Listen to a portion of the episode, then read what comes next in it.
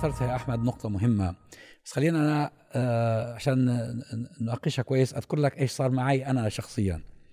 آه أنا آه تدينت تقريبا في سن الرابعه عشره أصلا عائلتنا إحنا عائلة ناصرية قومية فكانوا يعني ما فيش ثقافة دينية. لما أنا بدأت يعني شوية أكبر انتبهت للمسجد بدأت أحضر حلقات إلى آخره.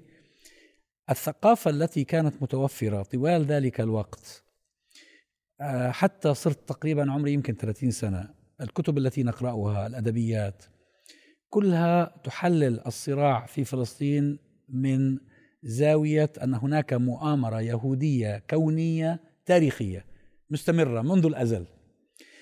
آه، وكثير من كتابنا الأفاضل ولا أريد أن أذكر أسماء بعض بعضهم توفي استعانوا في في تبرير ذلك أو في دعم آه، هذه المقولات ببروتوكولات حكماء صهيون وبعض الأمور لا بالقرآن ولا بالسنة. حتى استعانوا فيها في تفسير بعض الآيات التي ذكرتها أنت. أنا فيما بعد آه، وربنا سبحانه وتعالى أنا أنعم علي بأني تعرفت على الدكتور عبد الوهاب المسيري عن عن قرب. وعشت معه ويعني تزاملنا وتصادقنا مع إنه أنا تلميذ وهو أستاذ بدأت أفهم إنه العالم ليس كذلك وبدأت أبحث بالإضافة لما تأثرت به من كتاب من كلام وكتابات الدكتور المسيري بدأت أيضا أبحث. فكثير من الآيات التي تتكلم عن صراعات مع اليهود أو مع غيرهم كانت تتكلم عن أحداث حصلت في ذلك الوقت.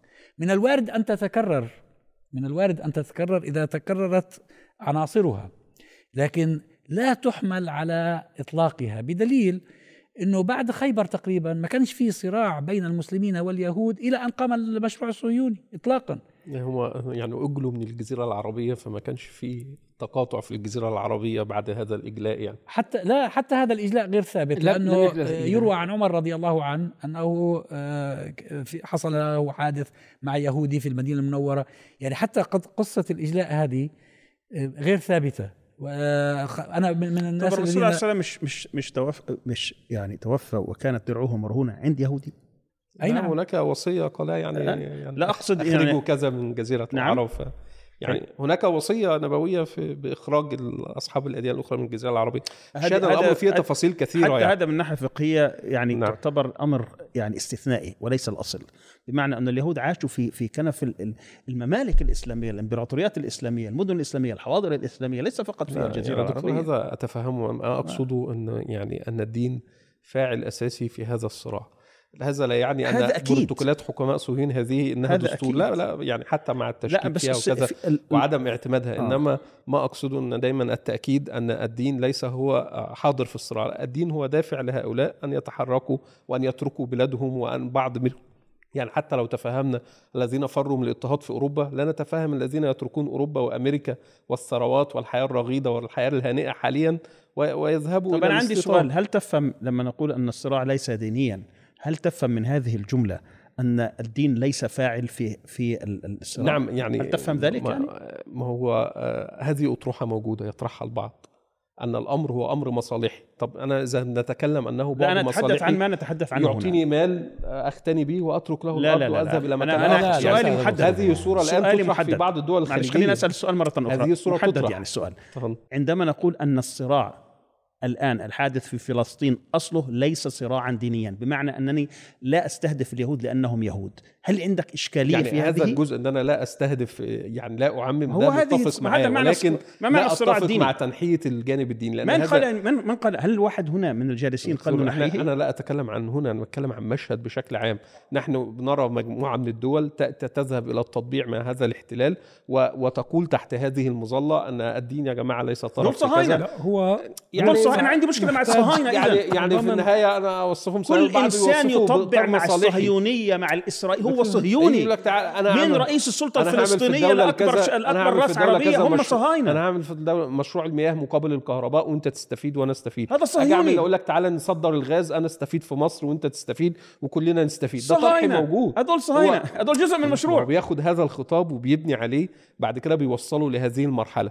ان تعالوا يا جماعة فلنترك الماضي فلنترك كل ما يقال نحن فلنبحث عن مصالحنا المشتركه نجتمع مع بعض في النقب في ست قضايا بنتناولها قضية تبادل السياحة تبادل هل الدين بيمنع؟ تبادل كذا تبادل مسلم كذا. بيمنع؟ لا ما هو دلوقتي انت بتكلم ان أنا اما أنحي هذه القضية بشكل كامل كل دولة لا تبحث عن مصالحها ويتم في النهاية الإقرار بهذا الواقع الموجود. كل هذه الأنشطة تتجاوز قضية مهمة موجود. وهو أن هناك شعب مظلوم مشرد. وانتهاكات مستمرة لم تتوقف. وجود سيادة صهيونية على فلسطين حتى يعني موضوع الشعب هذا مهم جدا وهو جزء من الصراع ولا يمكن أن يكون هناك صراعا بدون عودة الشعب والحقوق في الجزائر ولكن وجود سيادة صهيونية على فلسطين هنا الإشكالية. هم دكتور بيجو ليس الشعوب العربية كلها مضطهدة. جت على الشعب الفلسطيني بشار قتل من شعبه أكثر من إسرائيل آه. قتلت من الفلسطينيين إذا نتكلم في هذا. فالكل يجي يقول ما كله بيقتل في كله اشمعنى إسرائيل اللي بقت عقدة؟ ما تعالوا يا جماعة نشوف مصالحنا طيب كلنا مع بعض. إذا ده الطرح اللي بيقولوه. أنت تتحدث لماذا فلسطين هي مركزية؟ أنا أنا يا سيدي معترف لك أن السوري واليمني والأفغاني والعراقي. عانوا أكثر من الشعب الفلسطيني. ولكن قضية فلسطين ما لهاش علاقة بالشعب الفلسطيني. لها علاقة بطبيعة العدو. هذا العدو يريد أن تكون أنت ضعيفا منقسما مجزأ لا يكون عندك نهضة. كما ذكر الدكتور الموجودة ما يكونش عندك نهضة ما يكونش لا. عندك حضارة ما يكونش عندك ديمقراطية يكون عندك استبداد. وهو جالس في هذه المنطقة ليتأكد من هذا ويحقق هيمنة إقليمية. هنا جاءت مركزية فلسطين مش في معاناة الفلسطينيين. دكتور لازم نحرر مصطلح الحرب الدينية والدوافع الدينية. يعني أنا أنا دوافعي في الصراع دوافع دينية. أنا أدافع عن المسجد الأقصى لأنه مسجد مقدس ولأنه أرض الإسراء والمعراج. هذه دوافع دينية. وبالتالي إذا كان سبب مقاومتي للاحتلال أنا أسباب دينية فهل هو الصراع كله ديني؟ أنا من ناحيتي هو ديني. يعني الرسول صلى الله عليه وسلم لما سئل من آه، يقتل القتيل دفاعا عن آه، أرضه وحمية فمن هو الشهيد؟ قال من قاتل لتكون كلمة الله هي العليا فهو الشهيد. فهنا نأتي للمنطلقات الشخصيه يعني الأحزاب الإسلامية والحركات الإسلامية في العالم العربي والإسلامي وفي فلسطين تقاتل لدوافع دينية وبالنسبة لها الحرب دينية.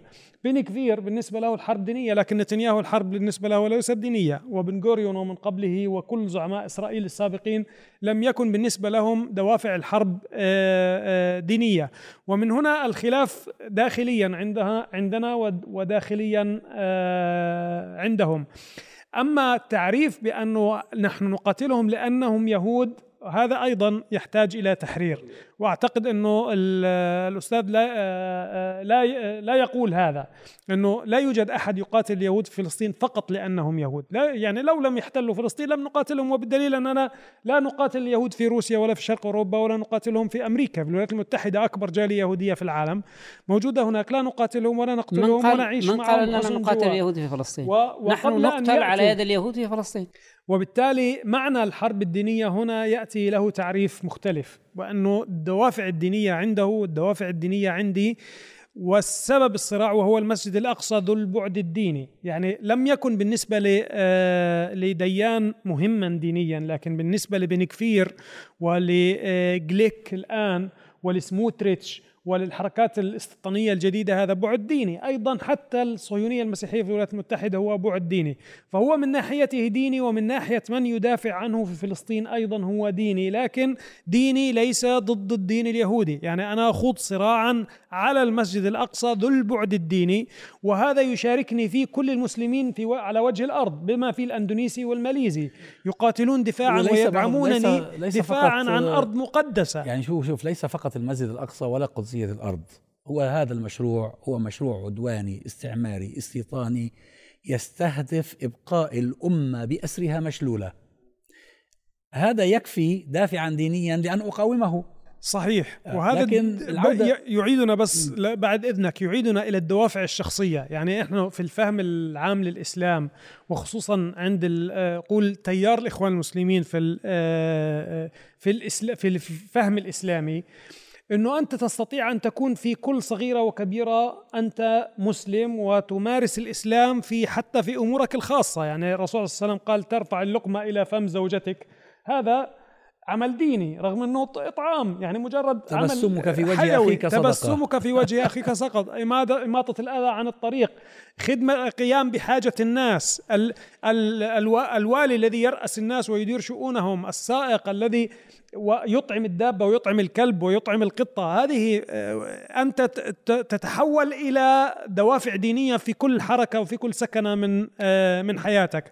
وبالتالي هذا يقاس عليه كل صحيح. موضوع الصراع معهم ان ندافع عن فلسطين وعن استقلال فلسطين بل وليس عن فلسطين. يعني إذا تعرض مسيحي في شرق أوروبا للظلم أنا كمسلم واجب علي اسلاميا ودينيا نصرته إذا كنت قادرا على نصرة هذا المظلوم بغض النظر عن دينه، يعني رفع الظلم لما الصحابة ذهبوا إلى فارس وتحدث ربعي بن عامر وقال جئنا لإخراج الناس من عبادة العباد إلى عبادة رب العباد.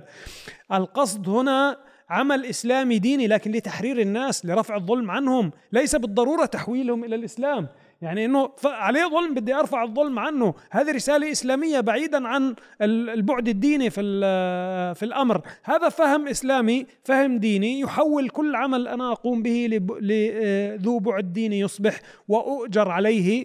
واعاقب إذا لم أفعله أيضا. الان عودة للكلام اللي تفضلت فيه أحمد. شوف آه، آه، نحن هدفنا أن نرتقي بفهمنا وفهم آه، من نوصل إليه آه، كلامنا حول ماهيه القضايا. ما هو هذا الصراع؟ لماذا يحدث؟ ما هي خلفيته؟ آه، فأنا لا لا يكون آه، يعني تفاعلي مع ما يقال هو برد الفعل وإنما بكشف زيف ما يدعى. يعني لما في ناس بيدعوا مثلا زي ما سموها اتفاقيات أبراهام للإدعاء بأنه في مشترك. ونسبة الأمر إلى نبي الله إبراهيم ونبي الله إبراهيم براء من هذا الذي يحدث لأنه الكيان الصهيوني ظلم والتطبيع معه ظلم. لكن آه، سموه اتفاق أبراهام ليدلسوا على الناس. فأنا من واجبي أن أكشف هذا التدليس. لكن لا يكون ذلك برد الفعل وإنما بتوضيح الحقائق للناس. يعني كون أنه في ناس يدعون بأن التطبيع فيه مصلحة وفيه خدمة هذا لا يعني أن نتقبله بل بالعكس نرد عليه ونبين أن هذه مجرد آه، أكاذيب مجرد ادعاءات آه، لتبرير آه، وجودهم في خندق من يعادون الأمة بأكملها. فانا اتصور إنه في تشويش كثير كثير يعني هناك كثير من التشويش يحدث. علينا أن نبدد هذا التشويش بالحقائق. بال بال بالكلام الصحيح.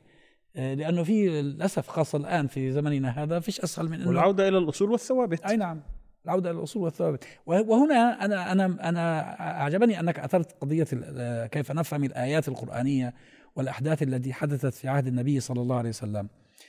هذا موضوع بحاجة إلى دراسة بحاجة بحاجة إلى أن يكتب فيه إلى أن يحاضر فيه. ليش؟ حتى لا يفسر كل منا الآيات والأحداث بحسب القضية الآنية لأنه هذا القرآن صالح لكل زمان ومكان. ف يعني وحتى لا يحصل نوع من التضارب بين الآيات لأنه مش معك هتظل دي يا دكتور يعني قضية آه، بي يعني في النهاية بيصعب حسمها. أنا هستدل بديفيد فريدمان السفير الأمريكي في إسرائيل. هو كان بيتكلم عن قضية الفرق بينه كيهودي أرثوذكسي وبين يهود آخرين في قضية لحم الخنزير. هو بيتكلم إن هو كيهودي أرثوذكسي هناك نص فهذا النص هو ملزم. بيقول إن بقى أصحاب الرؤيه الحدثية بيقولوا ده وقت ما كان هذه تؤدي إلى أمراض والآن لا توجد هذه الامراض فهذا النص لم يعد فاعلا. فاحنا هنرجع تاني لكيفية قضية قراءة النص الشرعي. يعني الرؤية الحدثية بتسقط النص الشرعي يعني جزء من أصحاب هذه الرؤية على الفترة الزمنية التي حدث فيها وأنه يعني إيه أن الزمان تغير وطبائع الناس وعقائدها تغير. وفي ناس لا في أصول ال ال يعني منطلقات بشرية موجودة هذا النص بيوضحها وبيفهمنا حقائق العلاقات بين البشر بين أصحاب الأديان المختلفة كيف يديروها بشكل حقيقي وما هي دوافع كل طرف موجود. وأن يعني زي مثلا بيجي بعض يقول إيه يا جماعة إن لابد هيبقى فيه الأخوة الإنسانية ومش هيبقى فيه صراع بشري. الله عز وجل يقول ولولا دفع الله الناس بعضهم بعض فسدت الأرض فدايما هيكون في هناك تدافع لأن أصل الحياة والوجود الإنساني هو مرتبط بقضية الشيطان والإنسان وإضلاله وإن الدنيا دي دار ابتلاء. فهيظل دايما هناك ظلم وإفساد وبيستدعي إن هو يتم التصدي ليها عدوان وقتل بيستدعي إن حد يقف قدامه زي حتى في قصة ابني قبيل. يعني ان بسطت الي يدك تقتل ما أنا بسطت إليك؟ يدي أقتلك. لا أقتلنك. يعني برضه هيقتله. فأنا الشاهد أن أن الآيات والأحاديث يعني تعمل كلها وأن هناك أحاديث هي بتوضح أصول ومنطلقات. فكرة اللجوء إلى القراءة الحدثية التي تطوع النصوص من أجل إقرار يعني رؤية معينة هتظل موجودة وهتظل دايما يحصل خلاف بينها. حتى أتذكر يعني أقول يعني قصة جانبية في قضية لكتاب الدكتور رشيد رشاد الشامي كان يتكلم فيه عن التيارات الصهيونيه والدينية في إسرائيل. فبيتكلم فيه عن موقفها من العمل السياسي. بيقول في أربع تيارات. هناك من يقول بكفر الدولة لأنها لا تطبق أحكام التوراة. وبالتالي لا يشارك في أي شيء في هذه الدولة ويرفضها تماما ولا يقر بمشروعيتها وهناك من يقول بكفر الدولة الإسرائيلية ولكنه يقول من باب المشاركة من أجل زيادة المصالح مثل بعض الأحزاب الدينية وهناك يقول أن الدين لا ينبغي أن يكون هو الحاكم للرؤية للدولة وأن ننحيه وأننا نمارس السياسة بشكل علماني وهذه أحزاب علمانية. نفس هذا التصور موجود عند تيارات إسلامية. فهنا ده آه، جزء من المكون البشري والنظرة البشرية اللي هيظل فيها مساحات اختلاف. يعني هيظل دائما هناك اختلاف لكيفية قراءة هذه بس هذا لا يعني أن الحق نسبي. إيه صحيح. أنا لا يعني أدرك هذا ولكن أقصد إنه يعني قصر الناس على رؤية واحدة أمر صعب. لا تظل هناك تفاوتات في قراءة المشهد وفق طبائع الإنسان ورصيده و... بس في في في قضية مهمة. وما لديه أهمية يعني هذا النقاش. الفكري والثقافي آه أهمية هذا النقاش هو في تصورنا للحل النهائي. لأنه إذا كانت المسائل كلها كل واحد عنده رأي إذا لن يكون عندنا رؤية كلية. أصحاب بقى أصحاب الرؤية الكلية أصحاب هنا الأبعاد الدينية في كل التيارات لا لا مش عن الأبعاد هناك ملاحم في آخر الزمان التي ستنهي هذا الصراع. لا هذه إشكالية كبيرة. نعم. إذا أنت تعتبر عند الصهيونية المسيحية ذلك عند الصهيونية الدينية ذلك أنا أتحدث عن المسلمين الآن. نتحدث عن تصورنا لنهاية الصراع. لأنه الذي كان زي ما دكتور بداية في المرحلة الناصرية نكبهم في البحر ولا نشيلهم ولا كذا. انت إيش تصورك لنهاية الصراع؟ هذا يأتي يعني يعني قبل أن تقول انت إيش عايز تعمل. وانت حتى في مرحلة الضعف أنت تقول أنا ما عنديش مشكلة مع اليهود. اليهود كان عندهم مشكلة في داخل المجتمعات المسيحية مش قابلينهم زتوهم علينا جاءوا وزرعوهم عندنا. إحنا نقول أنا ما عندي مشكلة مبدئية مع اليهود. وبالتالي المشكلة هي الاعتداء. هذول يجب أن يتركوا فلسطين يجب أن تفكك هذه الدولة. لن يكون هناك أي وجود صهيوني في فلسطين. لأن إيش نعمل فيهم؟ يا سيدي إذا مش عايزين يرجعوا بلادهم مش عايزين يرجعوا لمجتمعات وتحتويهم إحنا كمسلمين مستعد نستوعبهم من طنجة إلى جاكرتا ولكن مش في فلسطين من ناحية اعتداء ومن ناحية وجود سيادة. وبالتالي أنا عندي حل للمشكلة لأنه عنديش مشكلة اسمها مشكلة يهودية. هم عندهم مشكلة يهودية. هذا الفهم هو يعني خلصني لهيك. أنت بتكون عندك تصور كلي لكيف حيكون المستقبل. أما تقول أنا والله عندي إشكالية أزلية مع اليهود وبدي أجليهم وأنفيهم وأخلصهم إذا الصراع أزلي. وهذا مش حقيقة في الإسلام. الصراع ليس أزليا. الصراع يزول بمجرد إزالة المشروع الصهيوني. والله رؤية رائعة. طالما وهي تنهي ظلم رؤية رائعة. صحيح ما هو هو هذا زي كل نضال ضد الاستعمار. ما الدول الغربية كلها كانت دول مستعمرة. معظمها كانوا دول مستعمرة. الفرنسيين والإنجليز والهولنديين والبرتغال والإسبان ونكلوا بالشعوب والشعوب قامت وناضلت وأخرجتهم. هذا كان نضال مشروع. نفس الشيء نحن في نضال مشروع ضد غزاة ضد محتلين. آه، دوافعي في أن أناضل وأملي في أن أستشهد في سبيل الله هي دوافع دينية مشروعة. الدوافع الدينية غير المشروعة هي التي تستغل الدين في العدوان على الآخرين. فرق وهذا, وهذا يحتكره الغرب بشكل كامل من بداية العصر الحديث إلى اليوم. أيضا حصر حصر الفهم السياسي للواقع في نص ديني هذا مشكلة بحد ذاته. يعني إنه أنا أنتظر أو أفصل الصراع الآن في فلسطين على حديث أنتم شرقي النهر وهم غربية أو ستقاتلون اليهود. قد يكون هذا لكن بعد مليون سنة وليس مع هذا الكيان وليس مع هؤلاء اليهود. ليس بالضرورة لأنه الحركة الصهيونية تبنت اليهودية معناته تطبيقا للحديث. يعني إذا أنا حصرت الأمر بهيك معناته فيش حل إلا أستنى أنا قيام الساعة وأستنى آه. إنه أنا أكون الحجر يحكي والشجر في ناس بيستنوا المهدي بيقول لك فيش فايدة من كل اللي بتعملوه. بالضبط. في حين متكئين ومرتاحين على ما يجي المهدي. في حين إنه أنا معطيات السياسي بتقولش إنه أنا صراعي مع اليهود أنا صراعي مع بريطانيا وفرنسا وألمانيا وأمريكا اللي احتلوا المنطقة واللي حطوا أنظمة خائنة وأنظمة ظالمة واللي استعمروا الشعوب واللي نهبوا الثروات واللي مخلينا مستعبدين لأوروبا. يعني مشكلتنا سياسية وين كان نحلها؟ طيب يا سيدي اللي بيقول ستقاتلون اليهود طيب إذا اجى حدا مش إسلامي وحرر فلسطين وهزم زي ما الفرس سابقا هزموا هزموا الروم في آه، في فلسطين. إذا حصل هذا الشيء وين إحنا؟ وين حديثنا؟ وين آه، طب اللي قالوا إنه الملحمة بداية الثورة السورية والأحداث هذه الملحمة الكبرى وداعش صارت هي الأمل والمهدي المخلص لكثير من المسلمين. طب داعش خلصت والثورة السورية خلصت ورجعنا محل ما كنا. طب وين راحت عند الناس. فبالتالي حشر الموضوع الديني حشر الموضوع الديني في أحداث سياسية معروفة ملامحها. وقادرين على فهمها وادارتها هذا اللي يعني أنا قصدته بأنه آه، الآيات نريد أن نفهمها. هل هي من الآيات التي تتحدث عن حدث معين حصل في عهد الرسول صلى الله عليه وسلم ويمكن أن تنطبق على ما يشبهه أم أنها من الآيات التي تتحدث اصول أصول وعموميات؟ آه، وهذا موضوع تفسير يعني موضوع فهم محاولة فهم النص. يعني لأنه لما الله سبحانه وتعالى يعني بيقول ولا وقاتلوا في سبيل الله الذين يقاتلونكم ولا تعتدوا إن الله لا يحب المعتدين. هذه قاعدة. مش ممكن يكون مقابلها قاعدة قاتلوا المشركين كافة. كما حسب يعني ما هي هذيك كان في حدث معين. جاءت فيما فيما بعد أوقات صار في معاهدات وصار في استتباب للأمن وصار في إذا ما بتعتديش علينا ما بنعتديش عليك وإذا أنت ما بتشكلش خطر على الإنسانية آه، سورة التوبة فصلت في هذه الأمور بشكل كبير جدا. أنا وجهة نظري إنه آه، نظرتنا للاستعمار الحديث والصراع معه من منظور ديني بحت.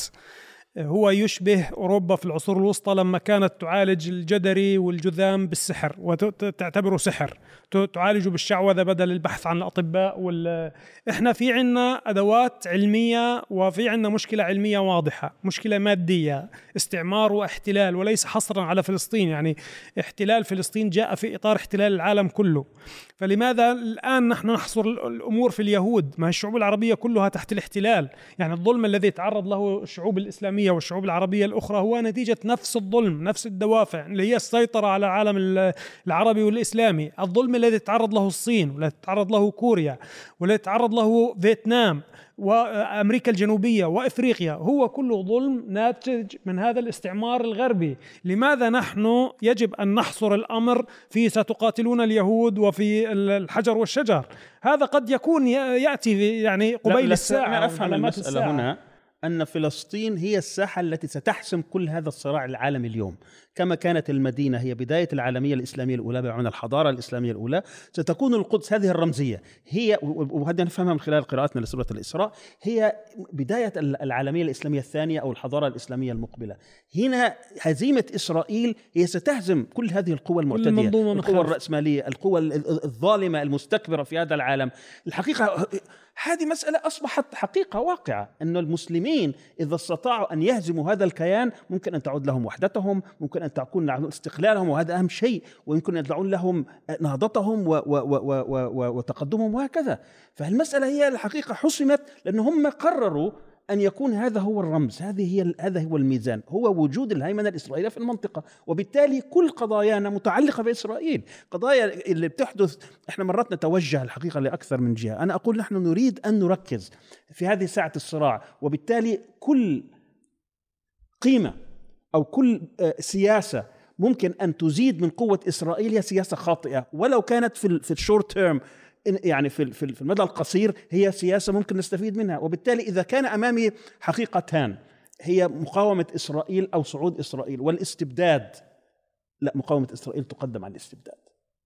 هم مرتبطين ببعض يا دكتور. مرتبطين ولكن قد يكون في بعض المرات غير مرتبطين. التحالف القائم الآن في المنطقة العربية هو تحالف بين الصهيونية وانظمه الاستبداد. وما هو دوافعه؟ دوافعه عنصر مهم للغاية وهو أن هناك اتحاد اليوم بين الشعوب العربية والشعب الفلسطيني على أساس أن الحرية هي مناط مناط الصراع في في المنطقة مثلما يناضل الفلسطينيون من أجل وجودهم وحريتهم أيضا. هذا الطيف الواسع في الوطن العربي والعالم الإسلامي يناضل من أجل حريته وامتلاك قراره. ولهذا اليوم هناك مصالح مشتركة تقريبا بين الأنظمة يعني هل يجوز لك؟ أنا عايز بس أسأل سؤال مش مش مداخلة سؤال.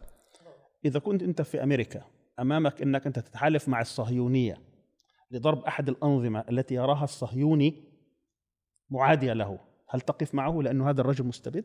أم تقدم مقاومة الصهيونية وعدم التعاون معها لأنه المسلمين في أمريكا وقعوا في هذا الشرف لا خلاف. وقعوا في هذه المصيدة. التحالف مع الصهاينة لا, لا يجوز في حال من الأحوال. تمام. حال من الأحوال. نتفق على هذا نتفق على هذا. بغض النظر لأنه لا يوجد هو عدو. يقدم على كل شيء لا آخر. يوجد عدو أكبر من العدو الصهيوني. نعم. هناك أعداء آه، آه، آخرون ولكنهم أقل رتبة من العدو الصهيوني. تمام. وربما هذا يقودنا إلى الموضوع اللي أنت كتبت فيه. لأنه برضه بحاجة إلى إلى تفكيك. تفكيك وفهم. إنه في المنطقة العربية هناك من يعتبر إيران خصما لها. و أخطر من الكيان الصهيوني. وأي نعم وبالغ في ذلك فذهب يتحالف مع الكيان الصهيوني لمواجهة إيران. إيران. في المقابل خصوم الكيان الصهيوني يعتبرون أنفسهم معسكرا أو خندقا. آه، وهذا جزء منه آه، المكون الإيراني. والحقيقة الموضوع بحاجة إلى نوع من التدبر العميق لأنه يمكن في أي لحظة من اللحظات أن يكون للمرء أكثر من خصم لكن هذا لا يعني أن يستعين بخصم على خصم. يعني الخليجيين آه، السعودية والإمارات بالذات الذين يدعون آه، أنهم بحاجة إلى الكيان الصهيوني كحليف في مواجهة آه، إيران حتى لو افترضنا أن إيران طامعة فيهم وخصم لهم. الحل ليس بأن يرتموا في الأحضان الصهيونية. طبعا أنا عاوز أسمع منك إيش المقال اللي أنت كتبته لأنه كان بناء على آه، تصريحات أو دراسه أو دراسة, دراسة. كتاب أو دراسة نعم نعم هو آه، يعني في الأصل هو تلخيص يعني دراسة كتبها إيال زمير جنرال في الجيش الإسرائيلي زمير كان سابقا مستشار عسكري نتنياهو وصل لرتبة نائب رئيس أركان الجيش ثم خرج من الجيش وفترة اشتغل في معهد واشنطن للشرق الأدنى وكتب معه هذه الدراسة بعنوان يعني مواجهة مواجهة الاستراتيجية ونفسه ال Middle East Institute نعم هو نفسه, نفسه. نعم آه. نعم ومؤخرا آه، أعيد للعمل آه، في وزارة الدفاع كمدير عام لوزارة الدفاع.